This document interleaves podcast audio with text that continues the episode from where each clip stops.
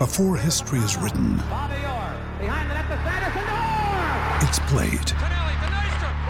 Before it's frozen in time, it's fought one shift at a time. Before it's etched in silver, it's carved in ice. What happens next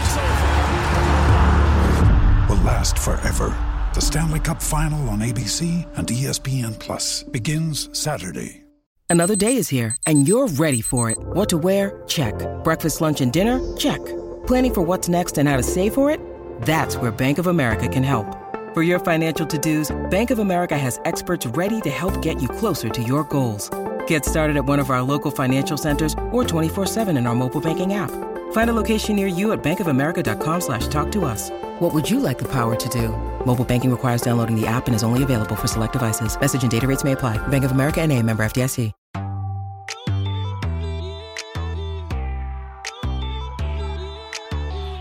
Welcome in, everybody, to episode 195 of the podcast that is sweeping America, the Torres Sports Podcast. Great show today. I know I say every show is great, but this one is huge. Mega show today as we're kind of right here on the border of college football and college basketball. So here's a quick rundown of what's going to happen, and then we will get into the topics of the day. We will start with college football. Week 10 is in the books. Right before I recorded, Willie Taggart was fired at Florida State, and so that is the big news of the day. I'm sure many of you are wondering, what do I think of Willie Taggart? Is it possible uh, that Mark Stoops at Kentucky could be the leading candidate? What about friend of the Aaron Torres Sports Podcast? Bob Stoops. Is he a, a, chance to be the next head coach of Florida State? So we'll get into that. Uh, we'll get into the weekend. I'll probably jump two, three topics really quick because I want to get into college basketball. By the time you guys listen to this on Monday, we will be one day away from the start of the season. Champions Classic, New York City, one versus two, Michigan State versus Kentucky, three versus four, Kansas versus Duke. And I bring on my buddy Rob Dauster, NBC Sports, to break it all down, to talk about the big games. And then on the back end, I will again be solo. I will give you my preseason college basketball Final Four, National Championship, and Player of the Year picks. Three of the Final Four picks, I'm just going to tell you, you probably guess right now, uh, they are among the teams that are in the preseason top five. I have another one that's a little bit off the radar. But never forget, I'm the guy that picked Auburn to make the Final Four last year. The year before, I had Xavier in the Final Four. They did not make it, but they ended up as a number one seed. So I have a pretty good track record at this point of finding a team in the preseason that's a little bit undervalued that is going to be really good come March. Before we get into everything, I want to remind everybody please subscribe to the Aaron Torres Sports Podcast. You can do it on iTunes. You can do it on Podcast Addict. If you have an Android, Podcast Addict is the way to go. You do it on Podbean. You do it on TuneIn Radio, Spotify, anywhere you listen to podcasts, you can get this show. Also, make sure to rate and review the show give us a quick five stars if you want to give a nice review. Say something nice what you like about me why you love the show why you hate the show why you hate me. Whatever you want. Just give me a quick five stars. itunes wherever you do it give me a quick five stars rating and review. Also you can follow on instagram aaron underscore torres underscore sports underscore podcast on instagram. And finally if you have any questions aaron torres podcast questions at gmail.com one other little kind of quick announcement. I did want to ask this. I wanted to know if any of the listeners of this show plan on being in Las Vegas for the CBS Sports Classic December 21st. Not sure if any of you guys are going. For people who don't know, it's Kentucky, Ohio State, it's UCLA, North Carolina. Got a lot of Kentucky fans that listen to the show, a lot of North Carolina fans, and so I figured it might be fun to do a little something. So if you're planning on being there, let me know. I'm just trying to get a feel for if anybody from the show will actually be there. If you would want to get together, maybe do a live show, something like that, email me, Aaron Torres podcast question. Just let me know if you're planning on going and if you are, when you're getting into town, and if you think that'd be something that you're interested in. Uh, again, Aaron Torres podcast questions at gmail.com. Would just love to know if, if people are actually going to be there, and if so, what their plans are. I know it's a tough time of year right around the Christmas holiday, and it might not be possible. So keep me posted. Aaron Torres podcast questions at gmail.com. All right, let's get right into today's show. And I'm going to kind of go quick because I have a 40 minute interview with Rob Dauster coming up. But the story of the day, the story of the weekend in college football didn't happen on the field. Although I guess technically it did because Florida State got smoked by Miami. Florida State on Sunday afternoon fired Willie Taggart, the head coach at Florida State. He was hired just a year and a half ago, two years ago, and he's out after what? Uh, 19 games, 21 games, 21 games, excuse me. Finishes 9 and 12 overall. He was 4 and 5 this year. He went 5 and 7 last year. Last year was the first time since the early 1980s that Florida State has had not made a bowl game. He promised change this year. It didn't come. Uh, and I'll tell you this. I'll just I'll just get right into it. This is one where I really don't have like a super strong opinion on on the one hand, I am somebody that believes, you know, I, am I've been a college football fan my entire life, and I remember back in the day, it used to be you got to give a guy four years, right? You got to give a guy time to bring in a full cycle of recruits, give him time to to put in his system, to do this, to do that, to do whatever.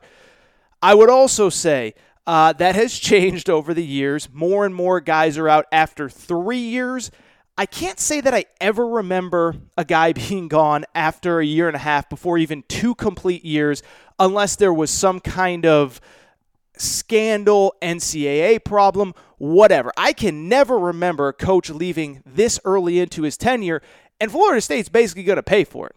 They're going to pay almost $20 million in buyout money to get rid of Willie Taggart to leave as Florida State's head coach. So Obviously, look, nobody's feeling that bad for Willie Taggart. And I'd say two things in defense of those who think that he should be gone. Again, I personally think it's a little bit early, but two things.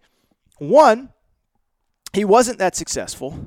And two, um, as I myself have pointed out, right? Like, like, so I spent all weekend on social media. I was watching the games, preparing for my radio show on Saturday night, preparing for this podcast. And I was very critical of Scott Frost in Nebraska. And I was very critical of Chad Morris at Arkansas. Both of those guys are second year head coaches. And the reason I was critical was because I do believe that when you're the head coach of a major college football program, year one is just a total wash, right? Like anything can happen in year one. Nick Saban lost to Louisiana Monroe in year one. Um, Urban Meyer didn't have a ton of success at, at, at Florida in year one. So anything can happen in year one. Ed Orgeron was good, but he has taken the program to another level in year two and year three. So I bring that up because – by year two, you should, by this point in the season, we are now 10 weeks into the season. Most teams have played nine games. You should be showing signs of improvement. And so I was really critical of Scott Frost over the weekend. I was really critical of Chad Morris over the weekend because, frankly, they're not showing any signs of improvement. And I think you could absolutely make the same case for Willie Taggart. Willie Taggart, like I said, he's four and five. Now I do think with three games left, he would have done enough to get to a bowl game. They play Boston College this weekend. They play an FCS school. Then they play Florida. Probably would have lost to Florida, but would win two games to get to six and six. But when I look at the totality of things, the bottom line is that they are a very undisciplined, unorganized team that was in the top five nationally in penalties. They were struggling to move the ball. The offense really didn't get that much better, even though they spent a ton of money on their offensive coordinator in the offseason. And so I also see the argument that I myself have made, which is by the middle of year two, you should be showing signs of progress. And by the way, say what you want about Jeremy Pruitt at Tennessee. That guy's won three out of his last four games. The only loss was at Alabama. That guy's showing signs of progress. Chip Kelly at UCLA has won three straight games. That guy is showing signs of progress. And so if a Florida State fan is listening to the show and they want to be critical of me because I'm saying I wouldn't have fired him in year two, um, okay, like I get it because you do have to show signs of progress, and it's very clear that Florida State wasn't. And apparently, they had no reason to think it was going to get better. And so they let Willie Taggart go, and they're going to pay him a lot of money.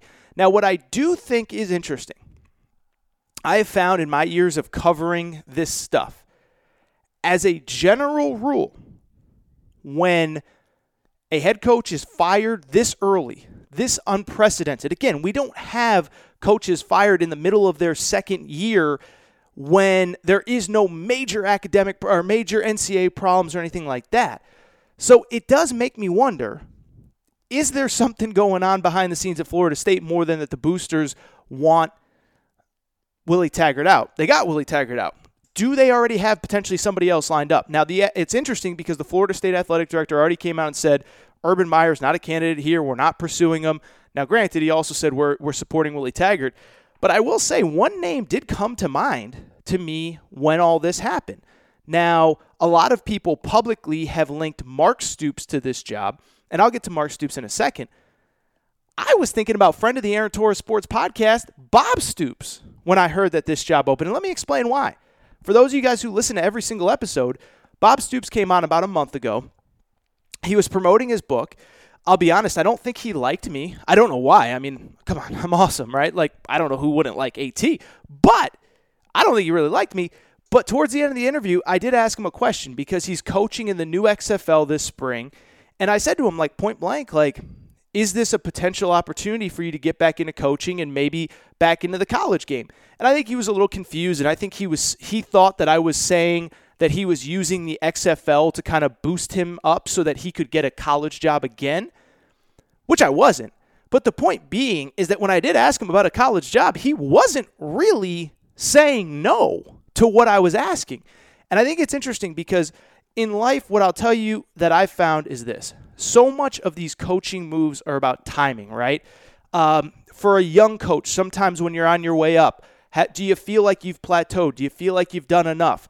Uh, for an older coach, sometimes it's as simple as you're happy where you're at. Your family's happy where you're at. You don't want to pull your kids out of school. You don't want to start over. You got a good thing going, which we'll get into Mark Stoops for a second. Bob Stoops is at a really interesting kind of point and crossroads in his life, for lack of a better term, in that he's been out of coaching for now, I believe this is his fourth season, third or fourth, whatever it is. And what's interesting about it is his kids are now out of the house. And so he, when he retired, it was because he wanted to spend more time with his family. And not to get too like dark here, but it's in his book, so I'll just say it is that he did say, like, you know, his father, kind of for lack of a better term, I'm just going to say it, literally died on the sidelines. He had a heart attack while he was coaching a game. And Bob Stoops in his book explained, like, I didn't want that to be me. But he's been out three years now. His kids are out of the house. And he's even said, like, there's only so much golf that you can play. And so I'm starting to wonder is this the kind of thing where maybe Florida State behind the scenes kind of heard, like, hey, Bob Stoops might be, if this thing opens up, Bob Stoops might be interested. On the flip side, Florida State may be thinking we got to get a jump on this because there are two championship Hall of Fame coaches, Bob Stoops and Urban Meyer, available. And if we wait until USC fires their coach, which we're going to get into in a minute, um, if we wait until some of these other moves are made, these guys might not be available. So to me, I just think based on what I had heard from Bob Stoops when he was on the show, I don't claim to have any insight beyond his conversation and reading his book and talking to people that know him, but I think Bob Stoops could be a real candidate for this job. Now, what I would say, I don't buy necessarily that Mark Stoops is a candidate for this job. And Mark Stoops is the first name that has kind of come up outside of Bob Stoops and Urban Meyer because Mark Stoops obviously has a really long track record. One in Southern Florida, he coached at both Miami and Florida State, uh, but then specifically with Florida State. For people who don't know, and I'm guessing most everybody listening to this podcast would know, but prior to coming to Kentucky as the head coach, he was the defensive coordinator at Florida State under Jimbo Fisher. And so when I look at it in the big picture, I think it's very logical to put Mark Stoops in the category of a candidate. I'm not saying he's not. I'm not claiming that I know him well enough to know if he would be interested in leaving. I'll leave that to the, the KSR guys and Nick Roush and Jack Pilgrim. Those are my guys that cover Kentucky football. They might have a better answer than I would. But what I would tell you is this if I was Mark Stoops, I'd be very careful. And this is why I don't think that, I don't know that he would want to go right now. Because, first of all, from First of all, from Florida State's perspective, they're going to pay Willie Taggart $20 million. Mark Stoops has close to a $2 million buyout, and he already makes almost 5 million a year. So you're now talking about 20 million for the last coach, 2 million just to get Mark Stoops to campus. Then you got to pay him at least as good money as Kentucky's paying him, if not better. And then the question becomes like, you know, now we're talking about like like 30 million just next year to get Mark Stoops. Not and he's going to want a 6 or 7 year contract cuz he's leaving a great deal at Kentucky. But I look at it from Mark Stoops' perspective and I wonder do you really want to leave Kentucky right now? Now, I'm not saying that he's going to end his career there, and it was one thing um, I thought it was really interesting that um, over the course of uh, the interview with Bob Stoops, he kind of talked about the process of did he, you know, I asked Bob Stoops like, what advice would you have for Mark as you kind of continue your career, uh, as he continues his career? And Bob Stoops kind of said like, I would never tell him what to do, but if you're happy, don't mess with happiness. And so I bring that up because Mark Stoops has a pretty good thing going at Kentucky right now. The program's winning well. He's been there, I think, seven years, and it's his baby. It's his estate. he's established it. And so to give that all up, and again, maybe he just feels like it's time to move on. I really don't know. But to give all that up when you're making 5 million a year to go to Florida State, and here's the part that matters. To go to Florida State where they just fired the previous coach, didn't even give him 2 years. So now you're talking about you go to Florida State, what if that place is a bigger mess than you realize? What if you get to Florida State and you realize it's going to take three, four, five years to really turn this thing around? And they just fired the last guy after a year and a half. And so to me, that's the big thing with Mark Stoops.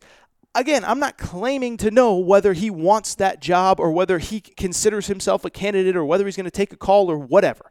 What I would tell you is this I know that in the coaching profession, a lot of jobs that we as fans think are these incredible jobs that everybody wants well, Florida State's in a little bit of a cluster right now. Keep in mind, they missed a bowl game last year. People forget that the year Jimbo Fisher left, they went six and six.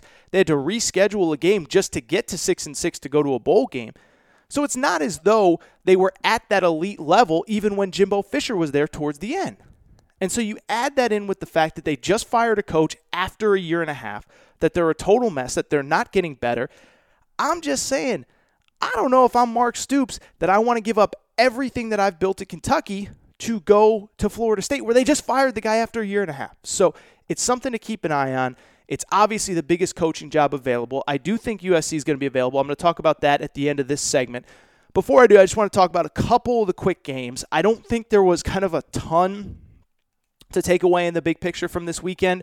Obviously, look, when the number one, number two, number three team in the country are all sitting out, which was Alabama, LSU, and Ohio State all had a bye. Oklahoma had a bye. Penn State had a bye.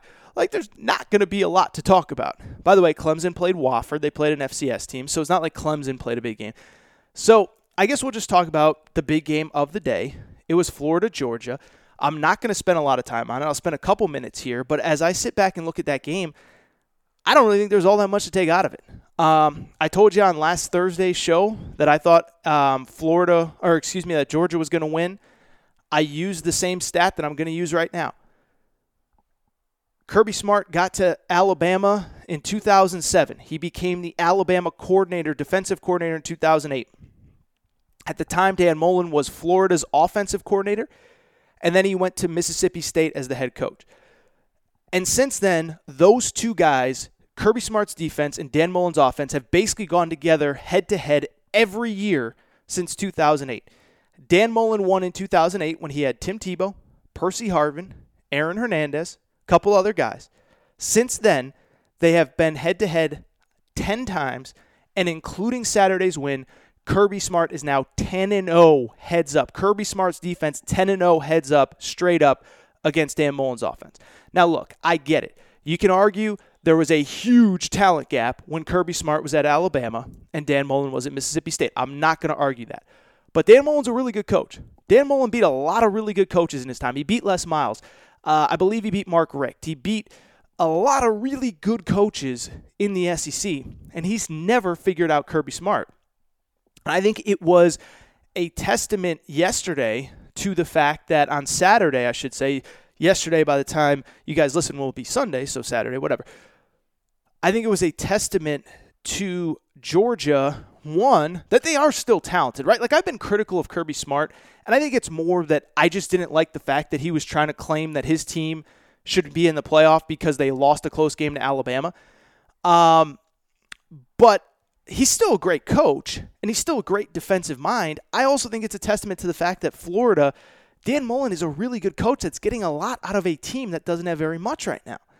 And the stat that stood out I'm looking at it right now. Florida ended up with 278 yards of total offense. You know how many rushing yards that Florida had on Saturday against Georgia?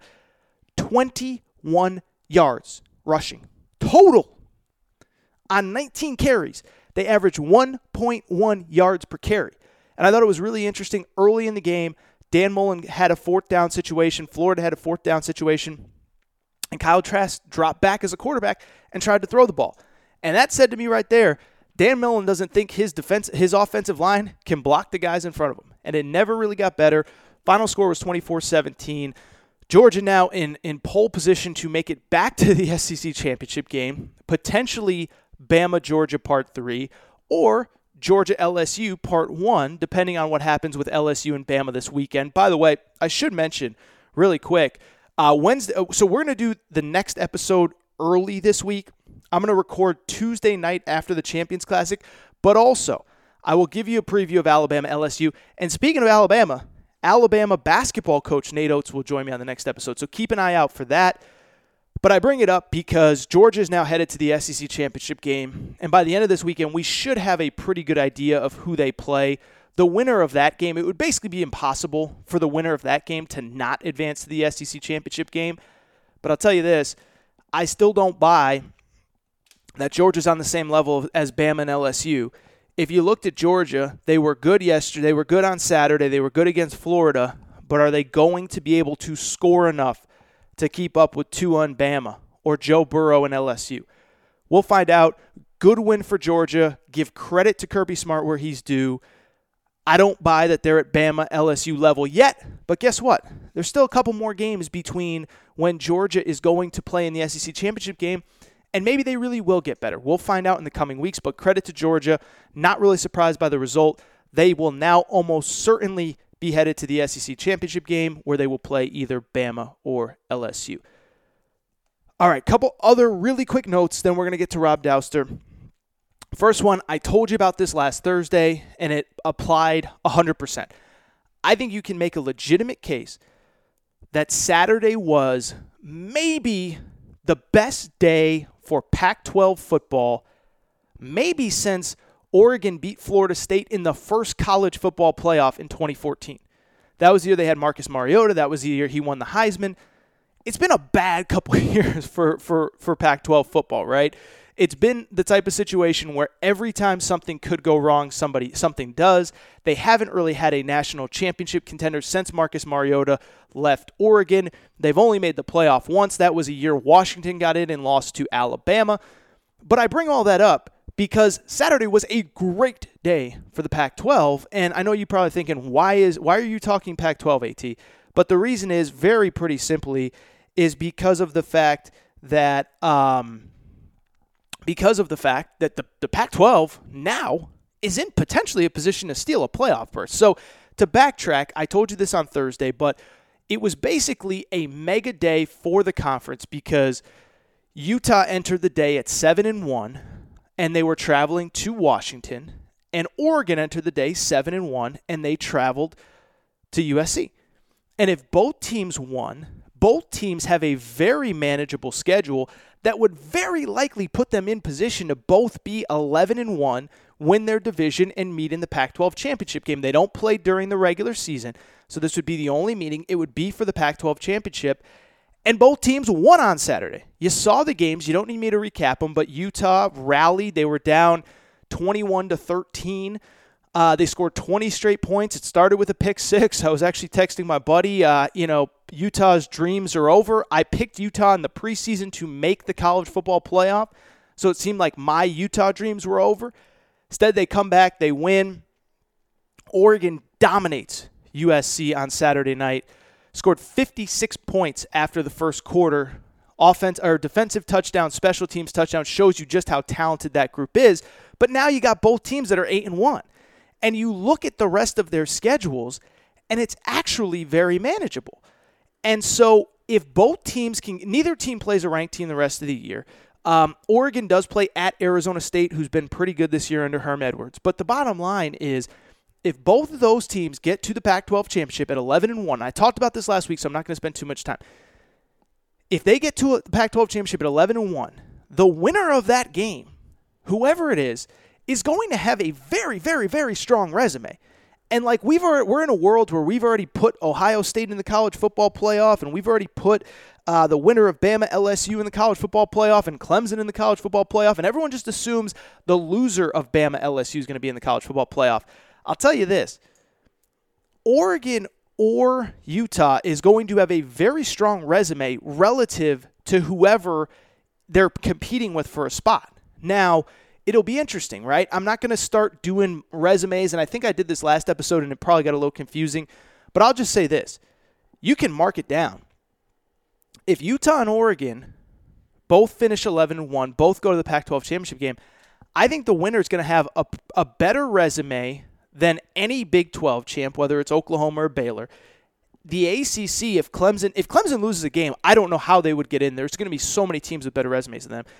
They might even have a better resume than the loser of Bama LSU, specifically if it's Bama. Now it gets a little complicated because Oregon lost to Auburn.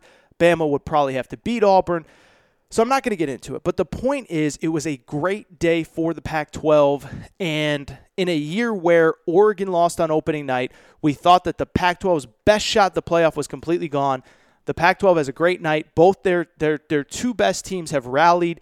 Their two best teams are now in position to finish the regular season 11 and 1, potentially make the playoff. We'll just follow that as the, the rest of the fall goes on. I should mention, by the way, the college football playoffs will release their first top four on Tuesday between the two games at the Champions Classic. So we get Duke, Kansas, and then when that goes final, um, we will have the college football playoff committee release their top four, and then we'll have Kentucky, Michigan State. And so why do I bring that up? I'll just give you who I th- this is who I think the committee will put as their top four. I think it'll be Ohio State number one I think it'll be LSU number two. I think it'll be Bama number three. And I do think it'll be Penn State number four. And I think the reason is very simple. They'll put Clemson at number five, knowing that when Penn State and Ohio State play, and when LSU and Bama play, two of those teams are going to lose, and they can eventually move Clemson up and in. But right now, Clemson doesn't have a resume that's better than Penn State, and it certainly doesn't have a resume that's better than LSU, Ohio State, and they're not better than Bama. So I think that's going to be the top four. That's going to be the top five. And again, look out for Clemson to eventually move up. But I just think it was a great day for the Pac 12 overall, which, of course, now has two teams that could potentially finish 11 and 1 and find themselves in the college football playoff picture if they can both win out and meet in the Pac 12 championship game. All right, last little thing. I don't want to spend a ton of time on it because Rob Dauster's coming up, and I do have my final four national championship picks on the back end. But I think Saturday was a really weird deal. We spent the, we opened the show talking Willie Taggart. We're going to close this segment talking about another coaching inevitability, which is Clay Helton. His he's done at USC. And it was kind of crazy because over the course of like 24 hours, everything conspired against the guy. And I actually think he's been pretty good this year. They came into last night at 5 and 3 overall a couple really close losses to at Notre Dame and at Washington. They played them tough, but they had too many injuries. And coming into that game, USC was about a touchdown underdog. But two things happened that pretty much sealed Clay Helton's fate. On Friday, USC hired their new athletic director. So we all thought the one saving grace might be that USC wouldn't have. We, I, I, don't, I don't mean to see it's, it's, it's a saving grace if you're a USC fan. But if you're a Pac-12 or if you're a just a fan of of whatever, or if you're Clay Helton, the saving grace might have been that maybe USC doesn't get an AD in place in time to make the coaching hire in December, and that buys you some time. But the reality is, the AD was hired on Friday. He's coming from Cincinnati, so the Cincinnati AD is now going to be the head of the AD at USC. And then, very simply, USC got smoked by Oregon. And USC got smoked by Oregon on a national stage where everybody saw it. And most importantly, it was at home where their own fans saw it. And their own fans saw what a, a playoff contender, national championship contender, maybe in Oregon looks like. And they saw how far their program is from being on that level. And so I think it's an inevitability. I don't know when it happens. I actually, to be honest, kind of thought it might happen on. Um, on Sunday, but I guess when you don't have an AD in place because the new AD hasn't technically been hired yet, uh, hasn't technically taken office yet, he's been hired. But I guess when, when that happens, you really don't have a choice. I do think it's going to be inevitable, though. I do think it's coming very soon, though, and I'll tell you why. I heard a little nugget which I thought was interesting. USC's end of season banquet, right? All these teams have end of season banquet, they hand out awards, this and that. Usually it's in late December, early January. You know, once you get past the season, maybe even after the bowl game, USC's banquet is the day after their final game of the regular season, which is UCLA November 23rd. So November 24th or 5th is when the USC football banquet is, which means to me they're getting ready to make a move that night, say thank you to Clay Helton, and then push him out the door. So I think that this weekend, that was it for Clay Helton. And I think he's done well. And when he ends up getting fired, I can talk about it more. I have some, a little bit more insight than I'm going to share right now. Um, but it is time. And when the new AD is now in place, and the fact that, oh, by the way, let's not forget, you got smoked at home by a playoff contender. Your fans now know what a playoff contender looks like and how far away you are. That is a bad sign. All right, so that is all for this segment. Um, I will be joined momentarily by Rob Dauster.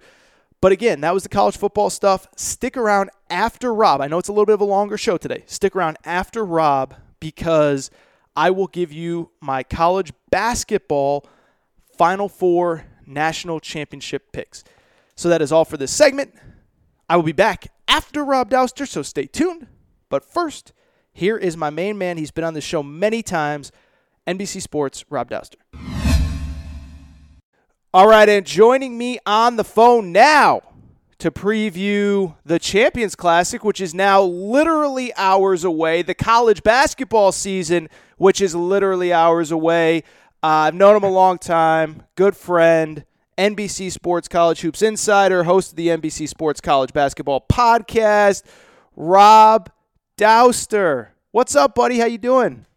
I'm good, man. I'm good, Aaron. I am ready to talk about basketball games. We were just talking about this off air a little bit, and I'm I'm so done talking about like name, image, likeness stuff, about talking off season stuff, about talking who I think is going to be good and who I don't think is going to be good. I don't, I want to see who actually is good. So I'm I'm so fired up to talk about actual games with you. Like you have no idea how excited I am right now. Dude, I'm right there with you. Obviously, the name, image, likeness stuff is kind of taken over the sport, and uh, we've all shared our thoughts. We've also all just shared our thoughts on college hoops in general. Like, I'm with you. I'm tired of the, yeah, like, I think Seton Hall could take down Villanova in the Big East this. It's like, yeah, who cares? We all think that. Let's just move on.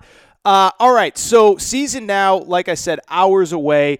Just really quickly, I'm going to get to the Champions Classic in a minute, but broad 30,000 foot view, like like what stands out to you coming into this year? I know that's a super broad question to start, but like what are the couple, two, three things that you're just kind of looking forward to seeing in general?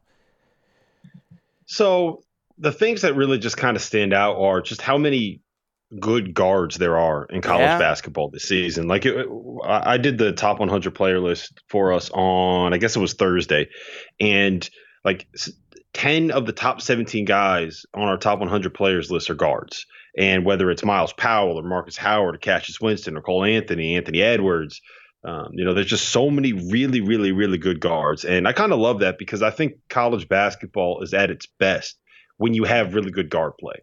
And uh, you, you, know, I, this is a whole different conversation that is a different uh, wormhole. I don't know if we want to go down, but when you look at the NBA, uh, part of the reason it's as good as it is is because every team has a legitimately like great point guard. Sure. Someone's going to be like a top 30, top 40, top 50 point guard in the entire world on the planet. And in college basketball, you don't always get that. So you don't always get offenses getting run smoothly. And when, when the shot clock kind of gets to the end, uh, you don't always end up getting a good shot. So I think that's kind of what uglies up college basketball to a point. And I think this year, what I'm excited about is a lot of good teams have really good point guards, and I think that that kind of makes it uh, it makes the sport more watchable. Um, it makes it so that it's a little less ugly, and I think it's uh, at the end of the day, I think it just helps scoring and, and everything. And everybody loves points, so uh, I, I, to me that's one of the things that kind of stood out as I was doing all of this preview stuff. Yeah, it was crazy. I don't know if I've ever kind of said this publicly, but I've kind of thought it privately.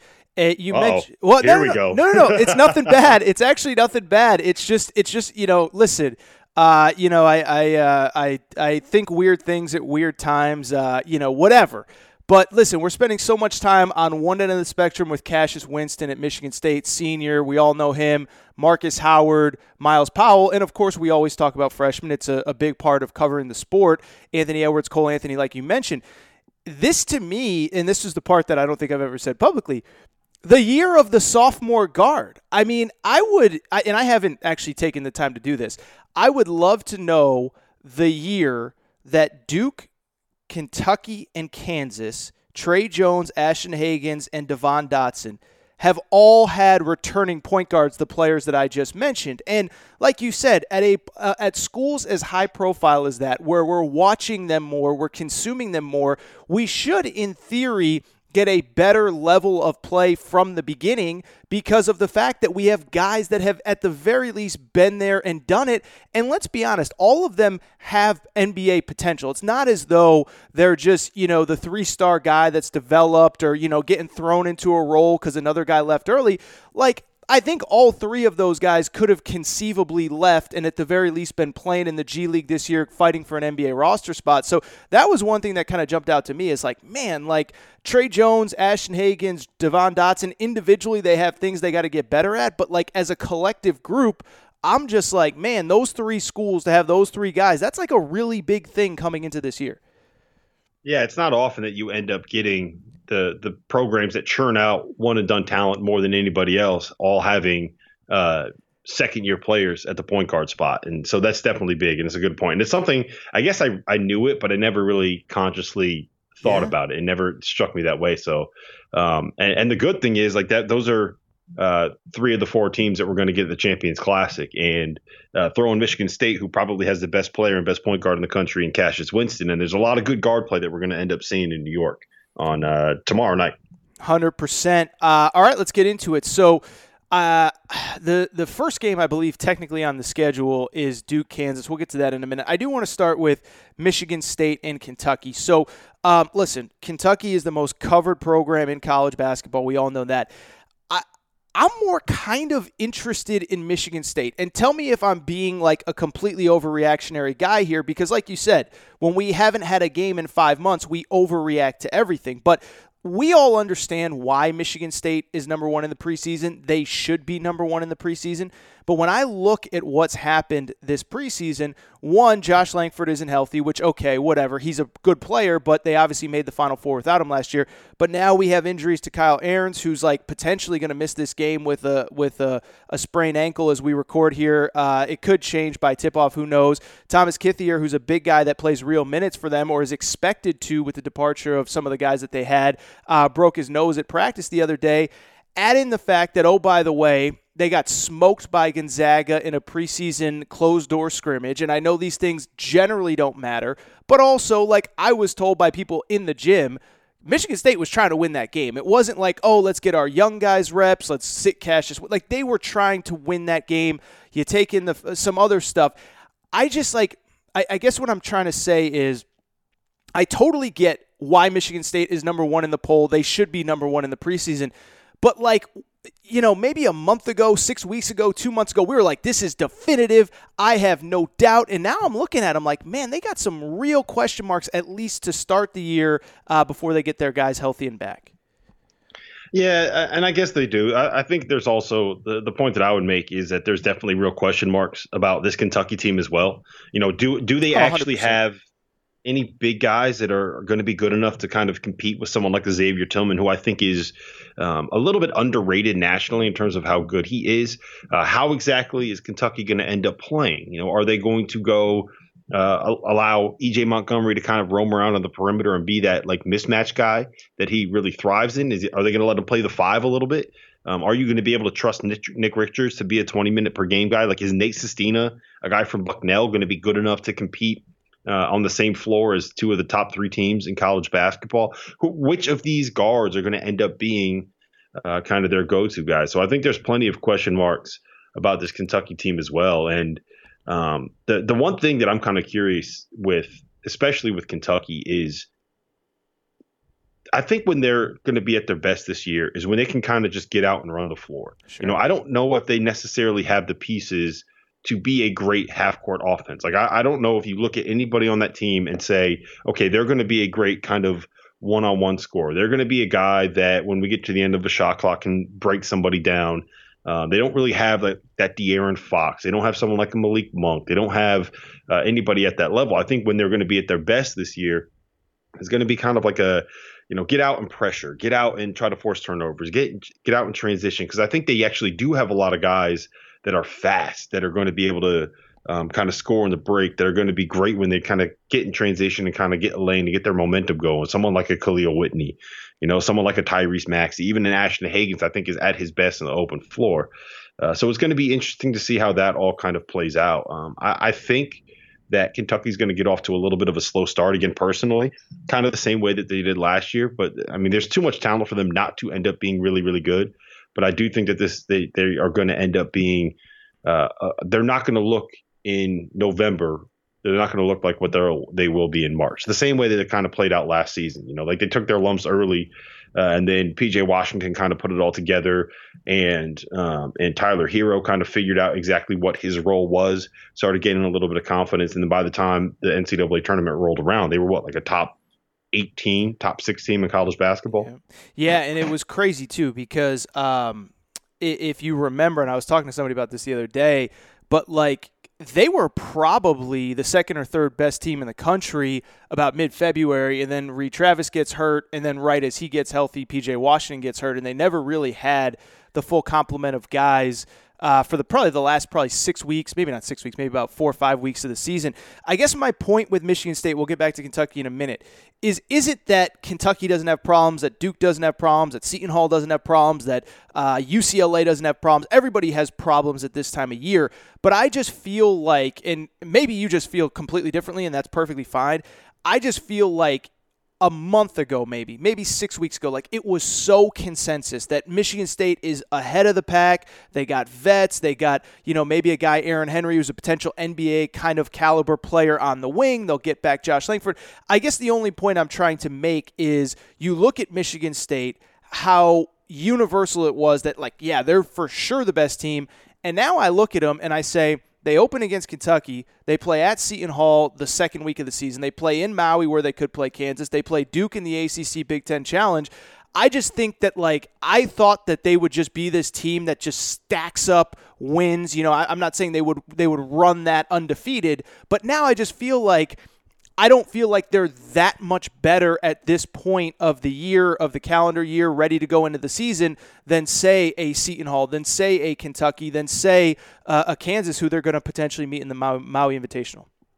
Yeah, I mean, they're definitely banged up, um, and that certainly doesn't help. The, the only thing that I would say is that I think Cassius Winston erases a lot of yeah, mistakes. You know, when you when you have a guy that is as good as him, that is as good as setting up teammates as he is, uh, I think that that changes some things.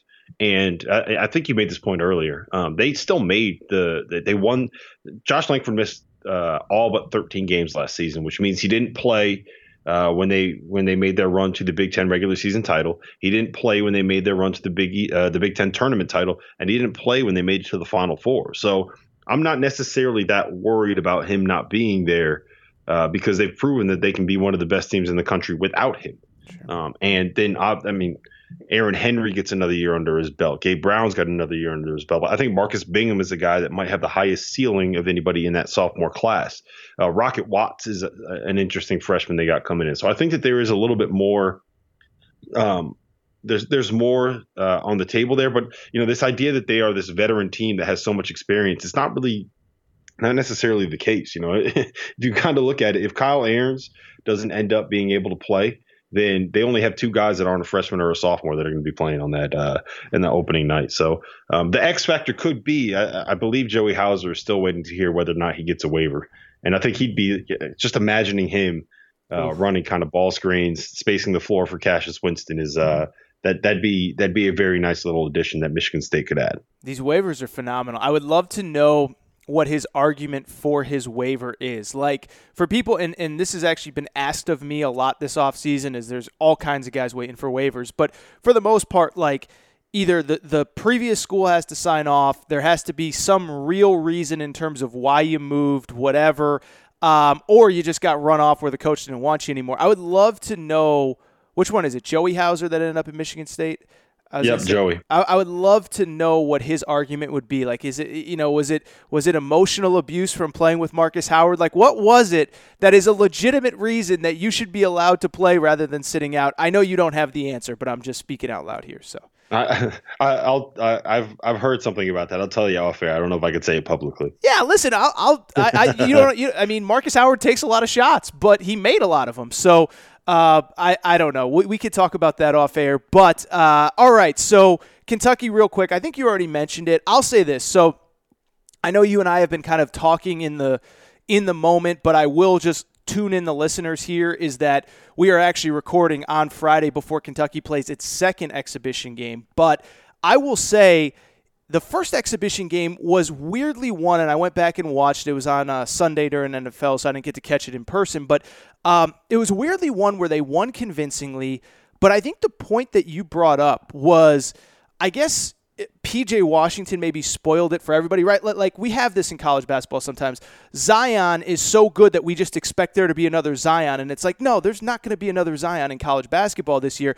And I think because PJ Washington was so good by the end of last year, I just assumed that Ashton Hagans and EJ Montgomery would make these monumental leaps between year one and year two.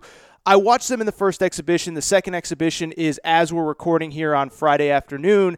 Um, and we're going to find out, like, maybe it was just a bad day. Maybe this is all a work in progress. But I did think that was an interesting point is that so much of why I liked Kentucky in this preseason was because they have vets, vets by Kentucky standards, sophomores, uh, and a junior, Nick Richards.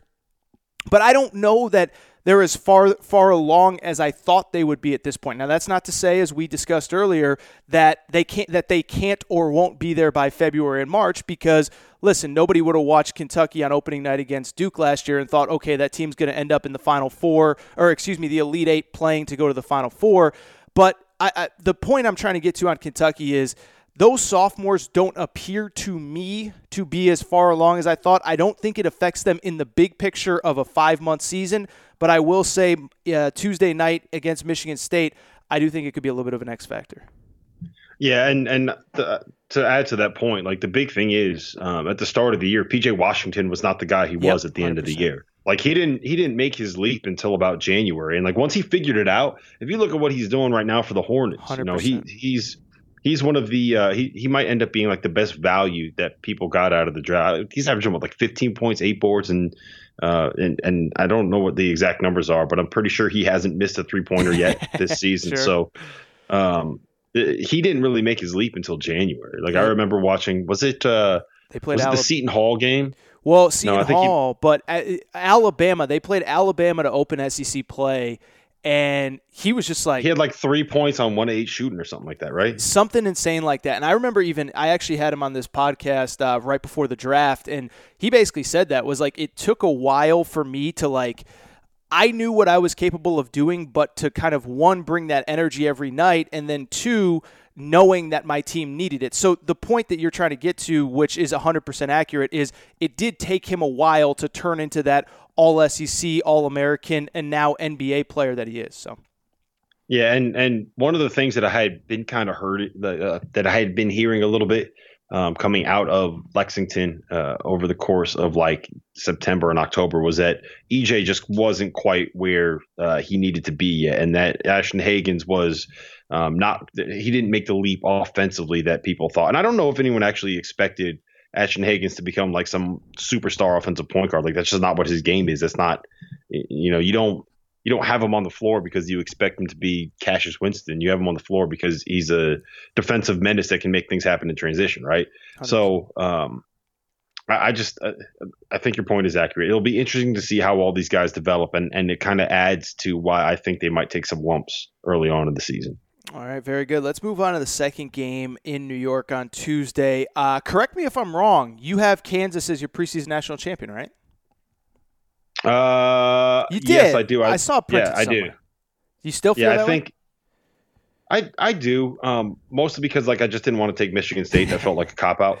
Sure. Uh, but the the thing is, like they are, they're they're a better veteran. They're a more veteran team than I think people realize. Sure. Um, I think that the way like I, I always have concerns about Udoka Azubuike um, defensively and, and you know what he's going to be at the next level. But in terms of what he can be as a college basketball player, he is just such an absolute monster in the post. And there is nobody better in the sport at finding a way to get his big guys uh, the ball where all they have to do is catch it and turn and dunk it. Like Bill Self is so good at that. If you go back and look over the years, guys like Thomas Robinson, guys like Cole Aldrich, guys like Jeff Withey, how good were those guys for Kansas? And how big of a zero have those guys been when they got to the NBA? Like Bill Self is so good at taking these guys that know how to hold position, that know how to seal position, and putting them in actions where it creates all kind of movement on different sides of the ball. And all you got to do is just throw the ball into Udoka, and he turns around and he dunks it. So I think that he's going to be like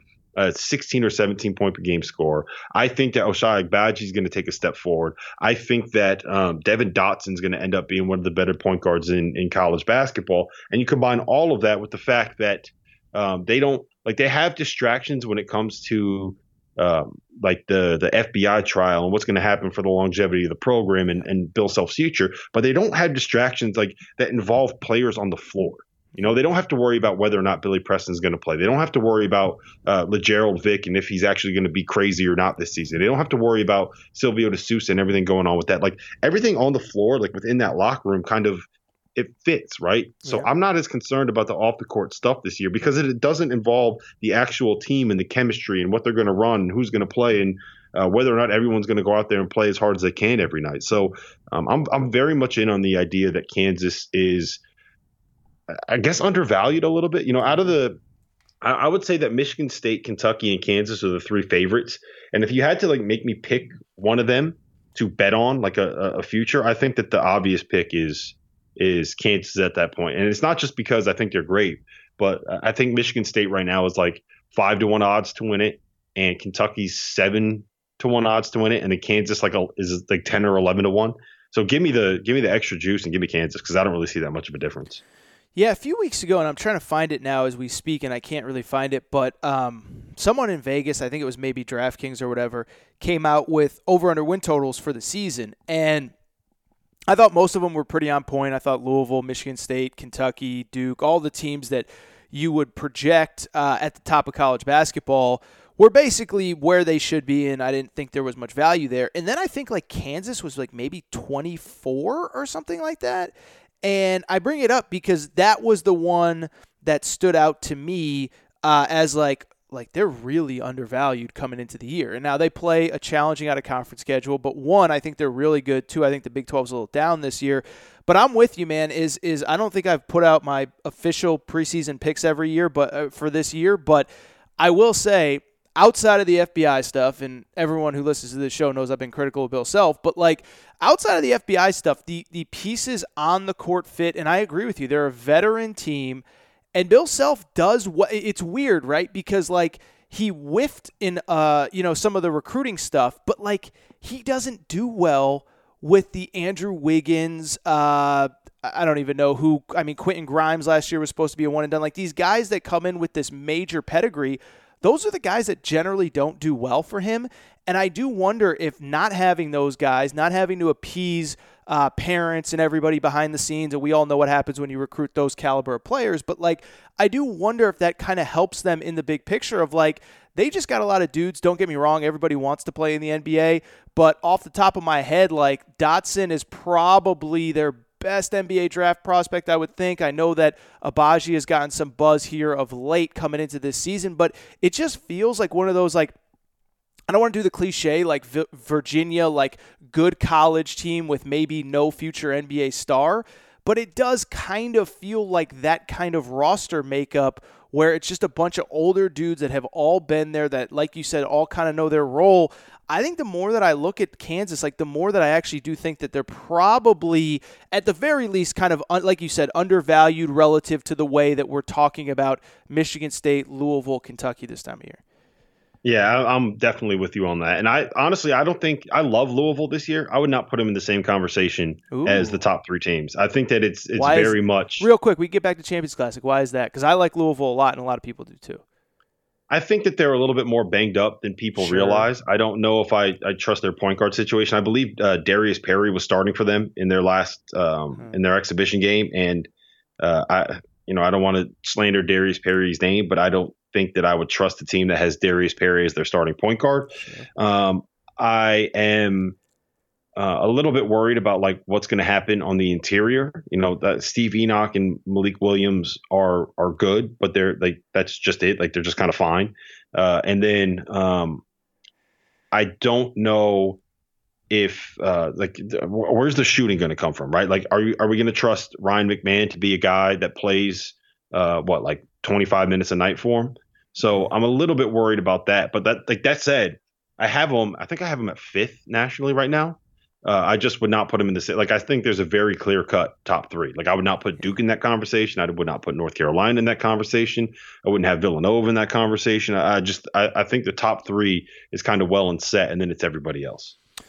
Very good. Well, that leads very nicely to the last team at the Champions Classic, and I think I'm with you on Duke here. Not not even just in terms of they're not in that same class as as the other three teams that are going to be there, but that um, like I and I've I've heard you say this. I've I've seen you write this. Like I I just don't really like their guys together on one team. And it's not to say they're not talented. It's not to say they don't have guys that are going to play in the NBA. But like I was talking to somebody about this last night, and it's like you look at their personnel. It's like everybody has like one individual skill that's really good that doesn't necessarily like help out in other areas of the court, right? So like Vernon Carey, big, strong kid, but like outside of seven feet from the basket, like I don't really know what he does. Matthew Hurt, like I have some questions about just if he's physically strong enough to to really excel at the college level while he's in college. Tre Jones, you know, we're going to find out if he can shoot or not, something you've written about extensively this offseason.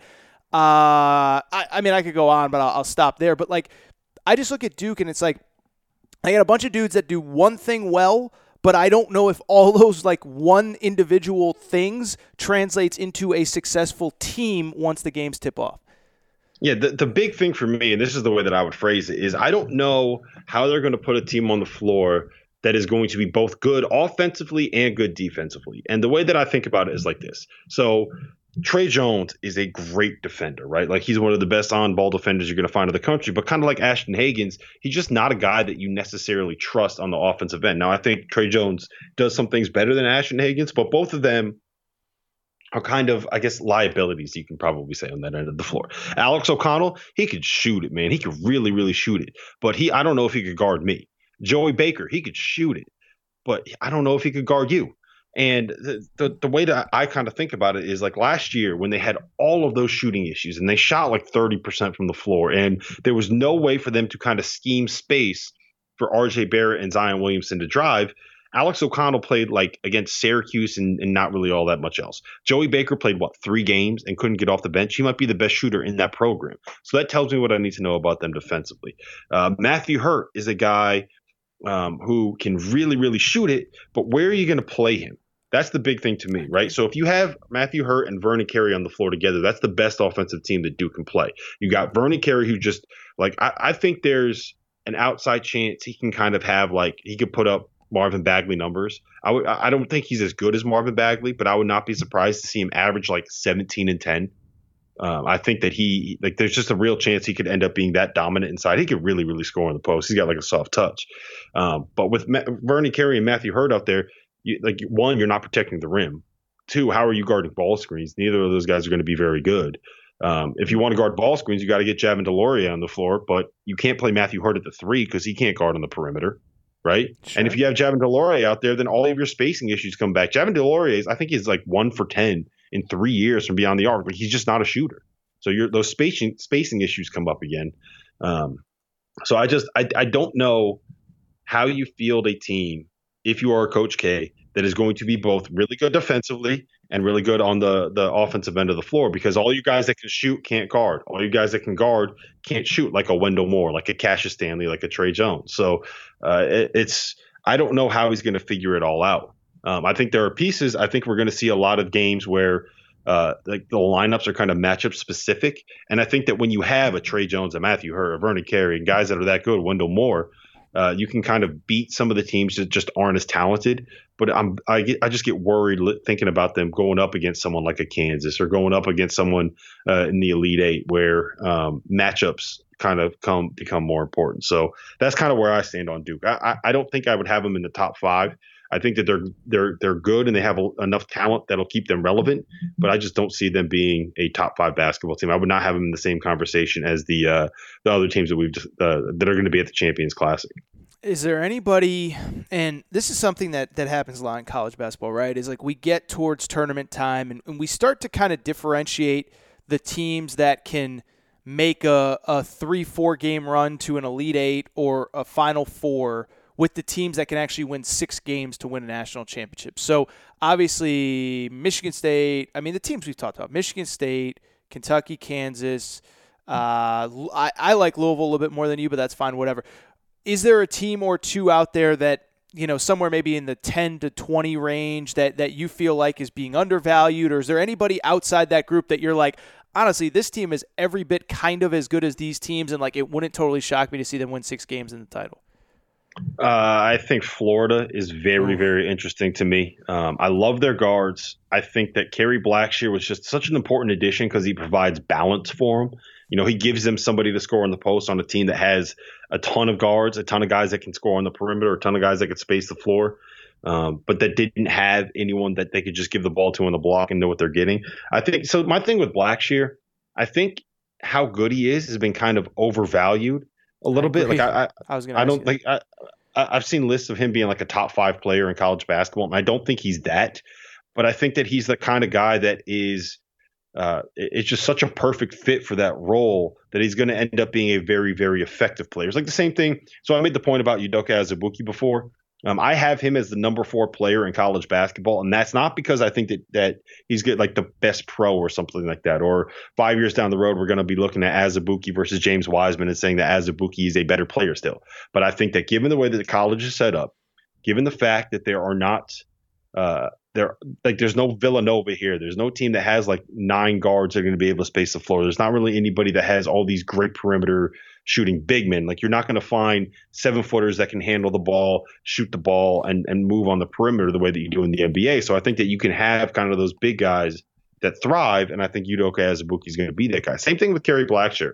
Just the fit with him um, in the post, I think on that roster just makes too much sense. I think Andrew Nembhard is going to take a step forward. I think uh, Blackshear understands how to fit. Like he averaged 14 and 7 last year for a Virginia Tech team where he was the third option offensively behind Nickeil Alexander Walker and Justin Robinson, where he was asked to score in the post and score on the perimeter, and where he played on a team that played four guards. That's exactly what this Florida team is going to be.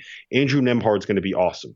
Um, I think that the two freshmen they got coming in, Scottie Lewis as like kind of the defensive presence and Tre Mann as the scorer, I think they're both going to end up being awesome. I think that Noah Locke and Keyontae Johnson back for their sophomore seasons are going to be really good. And the most important thing is they get rid of KeVaughn Allen and they get rid of Jalen Hudson, who are just like super inefficient shot jackers that are going to open everything else for everybody else. So uh, give me Florida. I think I got them for a, I got them at a title future. I want to say 33 to 1, and I think they're like 17 to 1 now. So I'm feeling really good about that one. You can kind of beat the market that well.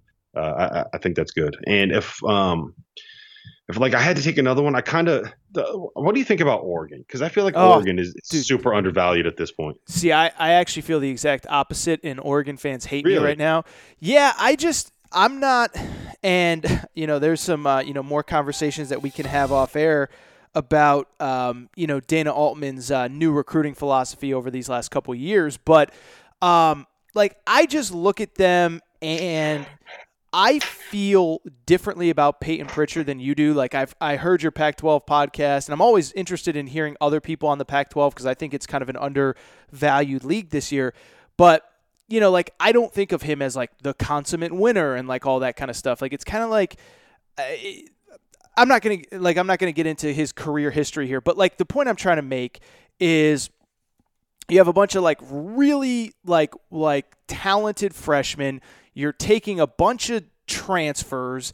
Um, and you're just like throwing them all together and hoping it sticks. And like we have a one year sample size where that like that didn't really work for Oregon last year. Now you could argue Bol Bol got hurt. I get that.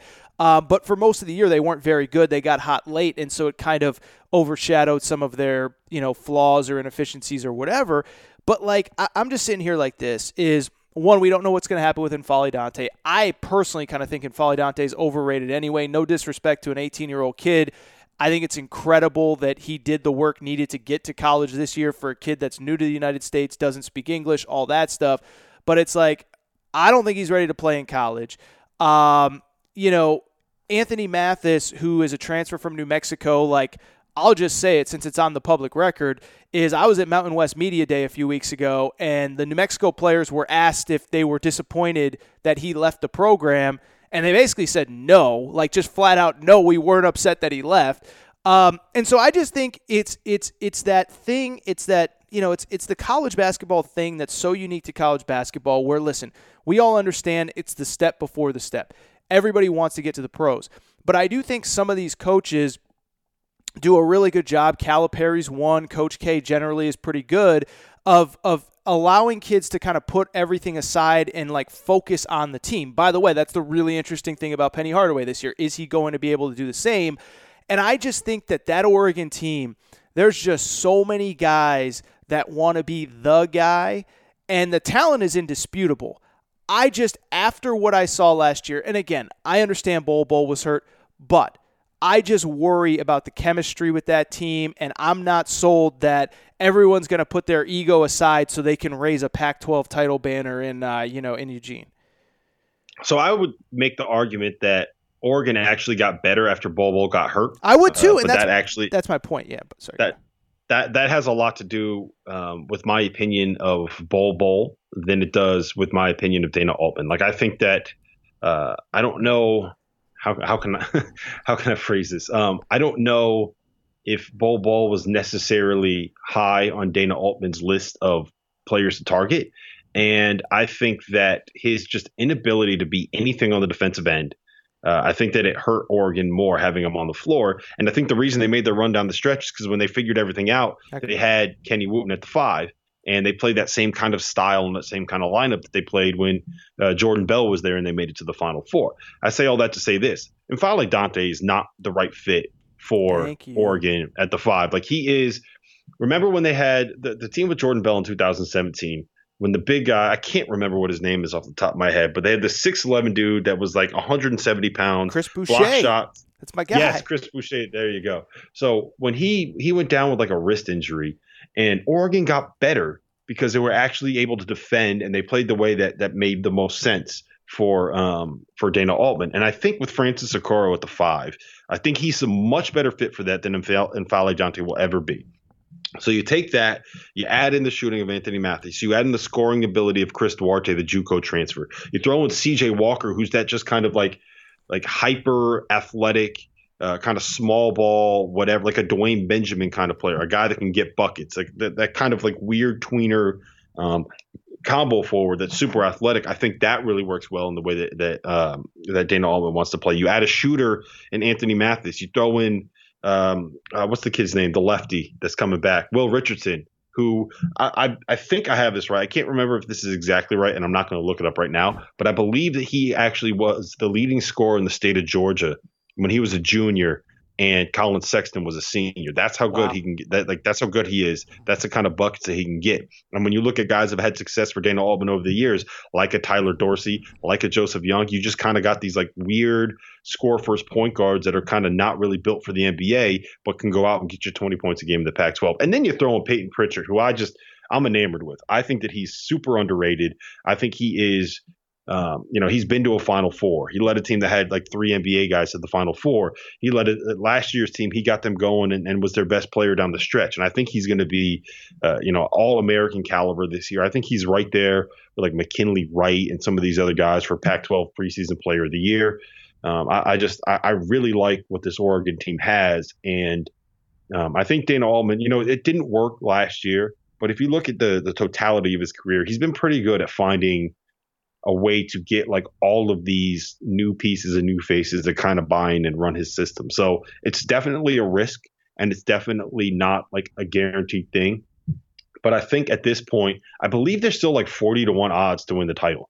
And that's just that's that's too good, especially if you use one of these sites. A lot of these online sites, what they'll let you do is uh, you can cash out yeah, um, if the bet changes.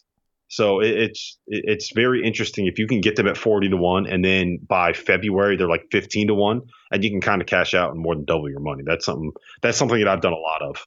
We got to get freaking legalized gambling in California here, because I'm, I, I, you know, whatever. No, no comment. I'm using, uh, you know, some of these uh, offshore sites and all that stuff. And listen, I, I, I you know, I fully support uh, all of those. But like there was one last year. I, I got Texas Tech at I want to say 33 to 1 or something. And I, I literally the week of the final four I tried to cash it out and they wouldn't let me. So I got to get that whatever website you're using, I got to get in freaking California. But uh yeah, so that was my big Oregon take anyway. I, I I totally see what you're saying. I get it. I listen, I know probably more coaches in the Pac 12 than anybody else. And I don't think anybody disputes that they are the most talented team in the conference. I just have my doubts. And it's not that Dana Altman is not a good coach. It's just I have my doubts that he's going to be able to basically herd cats this year because I just think you got two or three seniors that are, are, are grad transfers that are trying to, you know, get to the next level. You had a couple reclassification kids really late show up to campus, and N'Faly Dante, we don't even know if he's going to play. Um, yeah, I just have my questions. I do think they will be one of the more interesting watches in college basketball. Rob, we've done this for 40 minutes. Uh, I'll just ask really quick. I opened with 30,000 foot view, big picture stuff. Anything that we've missed, anything that you want to talk about? I mean, like you said, I feel like we've talked about everything there is to talk about for the last six months. But is there anything else that's on your mind as we're now uh, a couple days away from the start of the season? Man, I'm just I'm just so ready for this. You know, it, I, I, feel like college basketball has the longest off season of any sport, and it, it's done in the first week of April, and we have to go all the way until the first week of November to get it. And I love the fact that we have now the Champions Classic to really kick things off. Like it, it always felt like we didn't have that opening night and we have it now, man. Number one against number two, and number three against number four in Madison Square Garden. There's no better place in America to watch a neutral court basketball game in the Garden, especially when you have fan bases like as big as those Blue Bloods and as big as Michigan State's coming to town. So I could not possibly be more fired up for that game, for that that those those two games, for the doubleheader. So let let's do it, man. Let's get it going. I'm so ready for basketball to be here. Yeah, I'll say this, and this is something I, I have said quite a bit, is that college basketball gets criticized for a lot of things, but the one thing that I give credit to the people behind the scenes, the television people, the athletic departments, there are some there are some really good games, not just in the Champions Classic, but then you have the Gavitt games, you have Maui, you have Atlantis, you have uh, ACC Big Ten Challenge, and you basically get good games from November 5th until um, until uh, until conference play starts, and you get conference play. So, all right, Rob Dauster, of course, he is the college basketball insider, NBC Sports, host of the NBC Sports College Basketball Podcast. You can follow him on Twitter at Rob Dauster, D A U S T E R. Dude, we always have fun, man. I appreciate you doing this, and you know I'll be bugging you again soon, my man.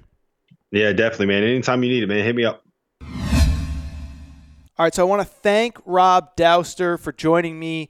Uh, if you listen to this show, if you have listened to the show, I've had on Rob many times. He's a good friend of mine. I've known him forever. And I really do think that he is one of the guys that, that may be as good as anybody. I would include myself. I would include myself in this mix, by the way. But as good as anybody talking college hoops contextualizing college hoops. It's clear that as you listen to him kind of break down depth charts and and Duke's starting lineups and lineup stuff, like it's very clear that this guy has a passion for the sport. I think he's incredibly good at what he does.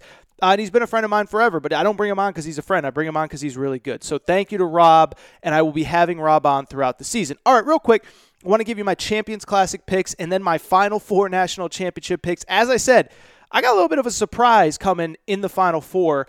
Uh, but I will get to that in a minute. I want to start with the Champions Classic, and I want to start just by something very simple. Keep in mind, it's one game.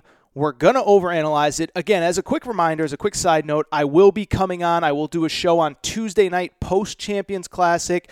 So, um, you know, most of the, the, the, second show of the week usually comes out on Wednesday, on Thursday morning. This one will come out on Wednesday morning. I'll do it right after the Champions Classic. But in terms of the games themselves, look, we're going to overreact. It's what we do, whether it's me, whether it's Rob Dauster, whether it's Jay Bilas, whether it's Matt Jones, Kentucky Sports Radio. Like, we're all going to react to the games because that's what we do. But I think it's important to remember it is just one game. This isn't college football. You don't win or lose the national championship on the opening night of the season. And I think there's probably no better example of that than last year. I mean, look, think about the two games in the Champions Classic last year. Game one, Michigan State loses to Kansas. Kansas's best player is Quentin Grimes. Quentin Grimes looks like a lottery pick, looks like a one and done. He ends up being bad. Kansas ends up being the fire festival of college basketball. Quentin Grimes has now transferred. And oh, by the way, little Michigan State, the, the poor little sisters of the poor that looked awful on opening night, ended up going to the Final Four. In the second game, I think you all kind of know what happened. Um, but Duke, you could argue that was probably the best game that Duke played all year. And they never really got better after that game. And if you watch that game, remember the commentary that was coming out of that game? Could Duke beat the Fab Five? Would Zion start for the Fab Five? Would Duke go undefeated? Well, they didn't go undefeated. They didn't even make the Final Four. Uh, in Kentucky, the team that lost to them, made it just as far in the NCAA tournament as they did. So let's not overreact. I'll just give you my real quick picks in the first game. I like Kansas pretty convincingly. Um, Rob and I talked about it. I'm not sold on Duke. Well, it's two things. One, I'm not sold on Duke. I just don't believe. I don't like their guys. Like I like their guys individually, but as a group, as a unit, I don't buy it. Right? Like like think about the roster. Tre Jones really good at point guard. We don't know if he can shoot. The wings, I like Wendell Moore. He's probably the player that I like the most on this, that team. But Cassius Stanley, he's an athlete that can't shoot. He grew up in SoCal. I saw a ton of him. Can't shoot. He's an athlete. He can dunk. Great dunker, but I don't know what he does besides that. Alex O'Connell, great three point shooter, but he doesn't defend. Matthew Hurt, I'll be honest, I don't really see the hype. I don't really get it. I don't get what all the buzz is about. Vernon Carey, as I kind of said with Rob, like that guy, I don't think he can do anything more than five feet from the basket. Yeah, if you throw the ball to him in the post, he can dunk it, but he's going up against Udoka Azubuike and Silvio De Sousa. So I, I think Duke's going to struggle. And I like Kansas. I, I like their roster. I like their makeup. As I said with Rob, listen, anybody who listens to this show knows I've been very critical of Bill Self over the last couple months, over the last year. I think what he did was pretty messed up. I think it's pretty obvious that he was cheating just as much as anybody in college basketball. Everybody wants to crush Will Wade. Everybody wants to crush Sean Miller. Bill Self was just as bad as him. But that doesn't take away from the fact that on the court this year, his team is going to be really good. And as I said to Rob, he's a guy that historically has done his best work with teams that don't have the one and done elite talent, that don't have the Andrew Wiggins, that don't have the Kelly Oubre, that don't have those kinds of guys. And so I look at this team, it's a bunch of vets. Devon Dotson's a sophomore. Um, uh, Isaiah Moss, grad transfer. Udoka Azubuike, senior. Silvio De Sousa, third year. These are guys that have been around the block. These are guys that have played major college basketball. Marcus Garrett's another one. He's been there three or four years. So I like Kansas in that game. In the second game, listen, I'll tell you this. Rob and I recorded before the second Kentucky game, second Kentucky exhibition game against Kentucky State. I do like Michigan State because I'll tell you this on Kentucky. This isn't being critical of them because you'll hear in a minute that I, I actually like Kentucky in the bigger picture of the season. I do think that I thought that Ashton Hagans and EJ Montgomery would be further along than they are in this process. And I do think PJ Washington kind of spoiled not only Kentucky fans, but college basketball fans in that if you come back for your sophomore year, the light bulb is going to flicker on and you're going to figure it out and you're going to go from really good as a freshman to stud as a sophomore. EJ Montgomery isn't there yet. Ashton Hagans, I think, is a little bit further along, but you know he's not taking over games the way that I thought he would. I think you can make a legitimate case that Immanuel Quickley's been their best player in the preseason. I like Tyrese Maxey, like what I've seen from Keion Brooks, from Nate Sestina. Michigan State's a veteran team, though. Um, I think the key to that game will be getting the ball out of Cassius Winston's hands. They don't really have a ball handler besides Cassius Winston. Michigan State had 17 turnovers in their exhibition win against Abilene, I think is the name of the school, Albion, something like that. So if they have 17 turnovers against them, I think they can have quite a few more against Kentucky. But the question is is anybody ready to step up offensively for Kentucky? I think the answer is no. Um, doesn't mean that either team, as I've said, either a team that loses or either a team that wins doesn't mean that their season's over. It doesn't mean anything like that. It just means that it's opening night. We get two great matchups, but I am not going to overreact to them. So those are my Champions Classic picks. I like Kansas. I like Michigan State. As of right now, I haven't seen a point spread, but I would probably make, uh, you know, I think Kansas, I saw uh, the point spread that I did see, and it was unofficial, was like Kansas four and a half. I would probably take Kansas, and I would probably take Michigan State. Final four. All right. Here's my final four. I'll have my picks also on my Instagram page, Aaron underscore Torres underscore sports underscore podcast. Final four. Actually, before I do Final Four, National Player of the Year. My National Player of the Year pick, Cole Anthony, University of North Carolina. Here is why. ESPN controls the narrative in sports. And I say that, and it hurts me because I work for Fox, and I think we do incredible work at Fox. But unfortunately, ESPN does largely control the narrative, especially in college basketball, where they still broadcast the vast majority of games. And ESPN does a really good job of picking one college player a year to just totally hype up and totally make the sport about. And if you're for the long-time listeners of this show, you know that two years ago I was very critical of the coverage of Trae Young. Everything was about Trae Young. We had a Trae Young shot meter in games that he wasn't playing in. He'd be playing on ESPN two. The game on ESPN would have a Trae Young shot meter. It's like, dude, he's not that good. Like he's fine. He's not, he's he's great, but he's not that good. Last year it was Zion Williamson, who was awesome previous years, it was Lonzo Ball, it was Ben Simmons. There's always one guy that we build the whole college basketball narrative around. And so I bring that up because I think this year is going to be Cole Anthony. One, I think statistically he's going to put up really good numbers because I don't trust the guys at North Carolina. I've told you this, I've said it all off season. I don't buy a team that is relying on grad transfers transferring up from the lower level. I think there's a reason you start at the lower level. And it's very rare that you get a guy that can transfer up and have an immediate impact. Even a place, think about Reid Travis at Kentucky last year. He was at Stanford, he was in the Pac 12, and he struggled at times at Kentucky.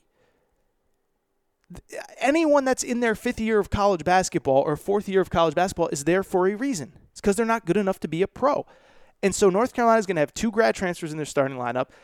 Their returnees, besides uh, the transfer, the grad transfers, aren't that good, and the other freshmen aren't that good. Um, um, ooh, excuse me, Armando Bacot is pretty good. I don't know that he's like a total X factor difference maker, and so I think Cole Anthony. I think he will be a close approximation to what Trae Young was two years ago. I don't think he's going to lead the country in scoring and assists like Trae Young, but I think he's going to get 23 24. I think he's going to play on a super high profile North Carolina team. I think he's going to have to do a lot of, uh, you know, he's going to have to score a lot because the team needs him to score a lot. And I think the fact that he's Greg Anthony's son is a factor. For people who don't know, he's the son of former uh, UNLV star, former New York Knick Greg Anthony, played in the NBA. And I also think, like, North Carolina plays a lot on ESPN. It does ESPN, it makes sense for ESPN to gas these guys up. They did it with Zion last year. They did it with Trae Young the year before. I think they're going to do it with Cole Anthony. I think he's going to be statistically worthy of the National Player of the Year. I don't buy North Carolina. I bring that up because I think he's going to do enough nationally to put himself at the top. I think he wins National Player of the Year. Two other guys to watch out for. I love Devon Dotson at Kansas. Again, I think Kansas is going to be really good. I think they're going to be in the mix all year. And I think he's going to put up really good stats. I think he's going to be a guard version of PJ Washington, a sophomore who decided to come back with fringe first round, late late you know, early second round pick, comes back, all American type season, goes pro. Obviously Cassius Winston and then Marcus Howard. And I think Marcus Howard is going to do incredible things.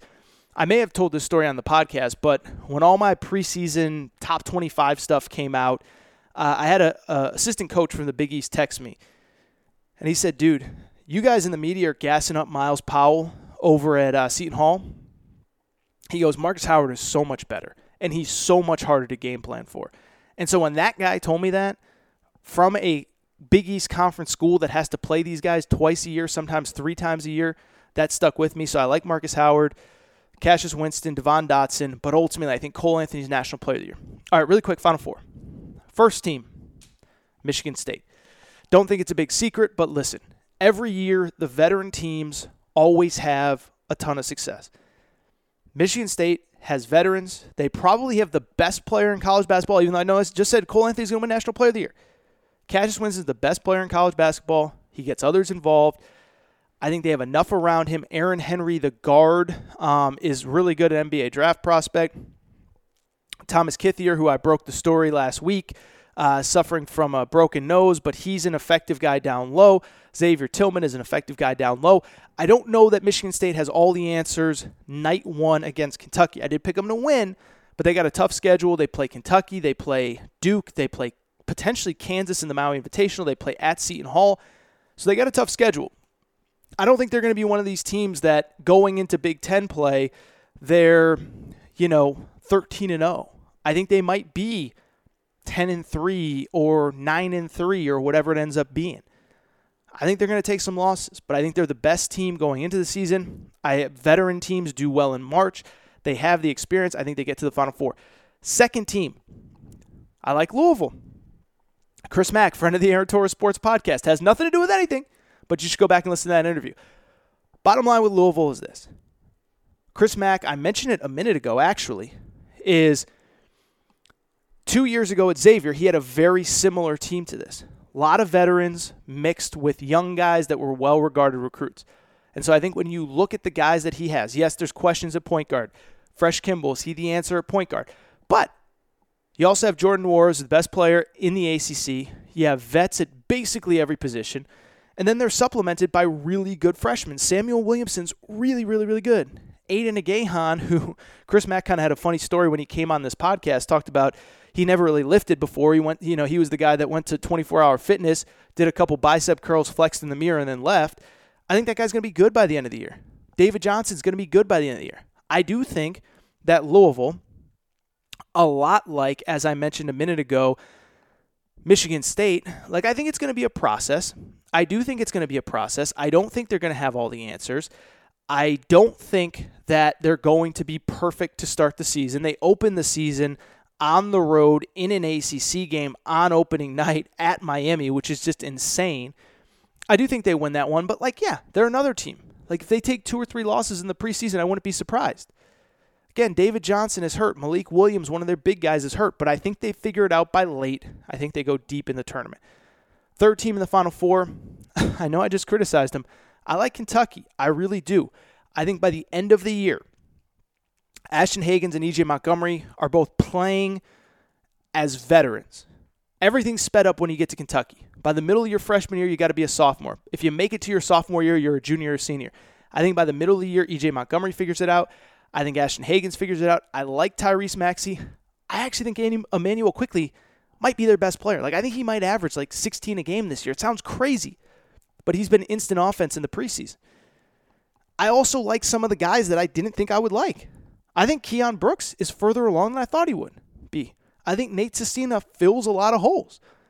And so I look at this roster, they have more experience than they've ever really had in the last couple years. I mean, the last couple years, they've had returnees, but McDonald's All American kind of guys, like Ashton Hagans, like EJ Montgomery. I can't remember the last time they had guys like that. They had PJ Washington last year, they didn't really have that guard, though. I mean, Quade Green, I guess, but anyone who followed Kentucky, no disrespect to Quade Green, like he wasn't going to be that guy at Kentucky. So I, I, I like them. I think Ashton Hagans figures it out by the middle to the end of the season.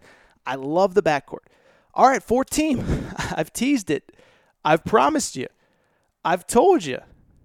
I've said there's a team that nobody's talking about that I like to go to the Final Four. Before I do, I'll remind you, because AT does this sometimes, that um, last year, I was, I have to imagine, maybe I'm wrong. I have to imagine I'm the only guy in the national media that picked Auburn to go to the Final Four. I did pick them, though. The year before, as I said, I had Xavier going to the Final Four. They didn't get there, but they were the number one seed uh, in the West region. They were a number one team in the country throughout most for throughout a reasonable chunk of the season. And so, who is this year's Xavier? Who is this year's Auburn? By the way, what do those teams have in common? Veterans who have won a lot, veterans who are overlooked coming into the year. And so here is my fourth Final Four team. You guys are going to think I'm crazy. I like, drum roll please, Western Kentucky. No, I'm not kidding. No, not Western Kentucky. I like the Baylor Bears. The Baylor Bears. It sounds preposterous, but hear me out on this. Here's my deal with Baylor. First of all, last year, I don't think people realize they were picked to finish ninth in the Big 12. They completely overachieved and finished fourth. Their best player, Tristan Clark, got hurt early in the season. They still end up finishing fourth. They make it to the NCAA tournament. They upset Syracuse in the first round. They get a tournament win there. And they bring back basically everybody, six out of their top nine scorers. They have two big time transfers. They actually lost a player in the preseason, which I actually think helps them. Mario Kegler creates some um, more playing time for some of the other guys. And so they fit the profile of an Auburn last year, of a South Carolina a few years ago, of these teams that are, are veteran teams. They're going to be overlooked coming into the season, but they've had success as a group, and this is the next level. And I know people are critical of Scott Drew. Let's never forget, Scott Drew has made two Elite Eights. So it's not as though this is a guy that has never made it uh, to this to, to deep in the tournament. He's made a couple other Sweet 16s. Oh, and one other thing. I talked to Scott Drew this summer, and he kind of told me, like, yeah, I like my guys. I don't know how I feel, you know, we'll see how we feel. I think his exact quote is you can never account for injuries or chemistry, but he's like, I like my guys. And a lot of coaches won't tell you that, but he told me that in an interview I did for a story that I was working on. Uh, look, Kansas is going to get more buzz in the Big 12. Texas Tech is going to be Texas Tech, and I love Chris Beard. You guys know that, friend of the Aaron Torres Sports Podcast. He came on a couple years ago. But I think Baylor, well, they're that team that's going to get in as like a three or a four seed, but they're going to be battle tested, play in the Big 12, um, maybe get an upset that goes their way, and I think they're going to be playing for a chance to go to the Final Four. So that is my college basketball preseason predictions. Final Four Kentucky, Louisville, Michigan State, Baylor, Cole Anthony, um, National Player of the Year. And I guess if you put a gun to my head, I would say Michigan State over Louisville for the national championship. I know a lot of you Kentucky fans are going to hate me for it. Um, I like this group from Chris Mack. And certainly Kentucky's going to have a chance to prove me wrong um, because they play Louisville early in the season, and we'll see if they make it to the Final Four, uh, if they can hold up. But that is my national championship Final Four picks. Don't hate me, but that is who I like. All right, fun show today. Started with Willie Taggart went to Rob Dauster, talked to little Bob Stoops, talked to little Mark Stoops, talked to little AT in his final four picks. That's it for today's Aaron Sports Podcast, though. Remember, if you're not subscribed, you better get subscribed because college hoop season is here. You can do it on iTunes, do it on Podcast Addict, you can do it on Podbean, you can do it on TuneIn Radio, you can do it on Spotify. Make sure to rate and review the show. Give us a quick five stars. Tell me how much you hate my picks in the five stars. As long as you give me a five stars, you can tell me how much you hate my picks. Uh, also, if you have any questions, Aaron Torres podcast questions at gmail.com. I would add, if you guys are going to be in Vegas for the, the CBS Sports Classic, let me know. Trying to figure out if it would make sense to do something with you guys out there. Keep me posted. And also the Aaron Torres Sports Podcast Instagram page, Aaron underscore Torres underscore sports underscore podcast. And again, a quick programming note I will be back Tuesday night recording Champions Classic recap for Wednesday. Next show drops a little earlier. And I don't know if I even mentioned this off the top. Alabama head coach Nate Oats joins me. I already recorded with him. I enjoyed it. We did about 15 minutes. We talked Bama. And then I'll probably preview a little bit of Bama LSU. So that is all for today's show. I'm exhausted. Shout out to my boy Torrent Craig. And I will be back earlier this week on Tuesday night, but I will be back and we will speak soon.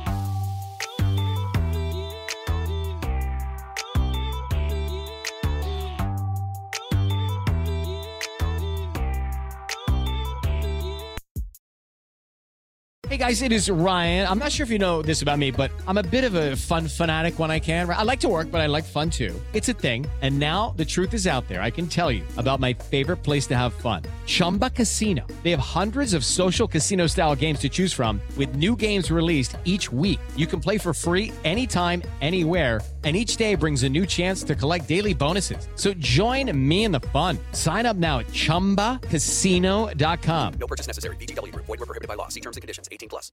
Hello, it is Ryan, and we could all use an extra bright spot in our day, couldn't we? Just to make up for things like sitting in traffic, doing the dishes, counting your steps, you know, all the mundane stuff. That is why I'm such a big fan of Chumba Casino. Chumba Casino has all your favorite social casino style games that you can play for free anytime, anywhere with daily bonuses. That should brighten your day a little. Actually, a lot. So sign up now at ChumbaCasino.com. That's ChumbaCasino.com. No purchase necessary. VGW. Void were prohibited by law. See terms and conditions. 18 plus.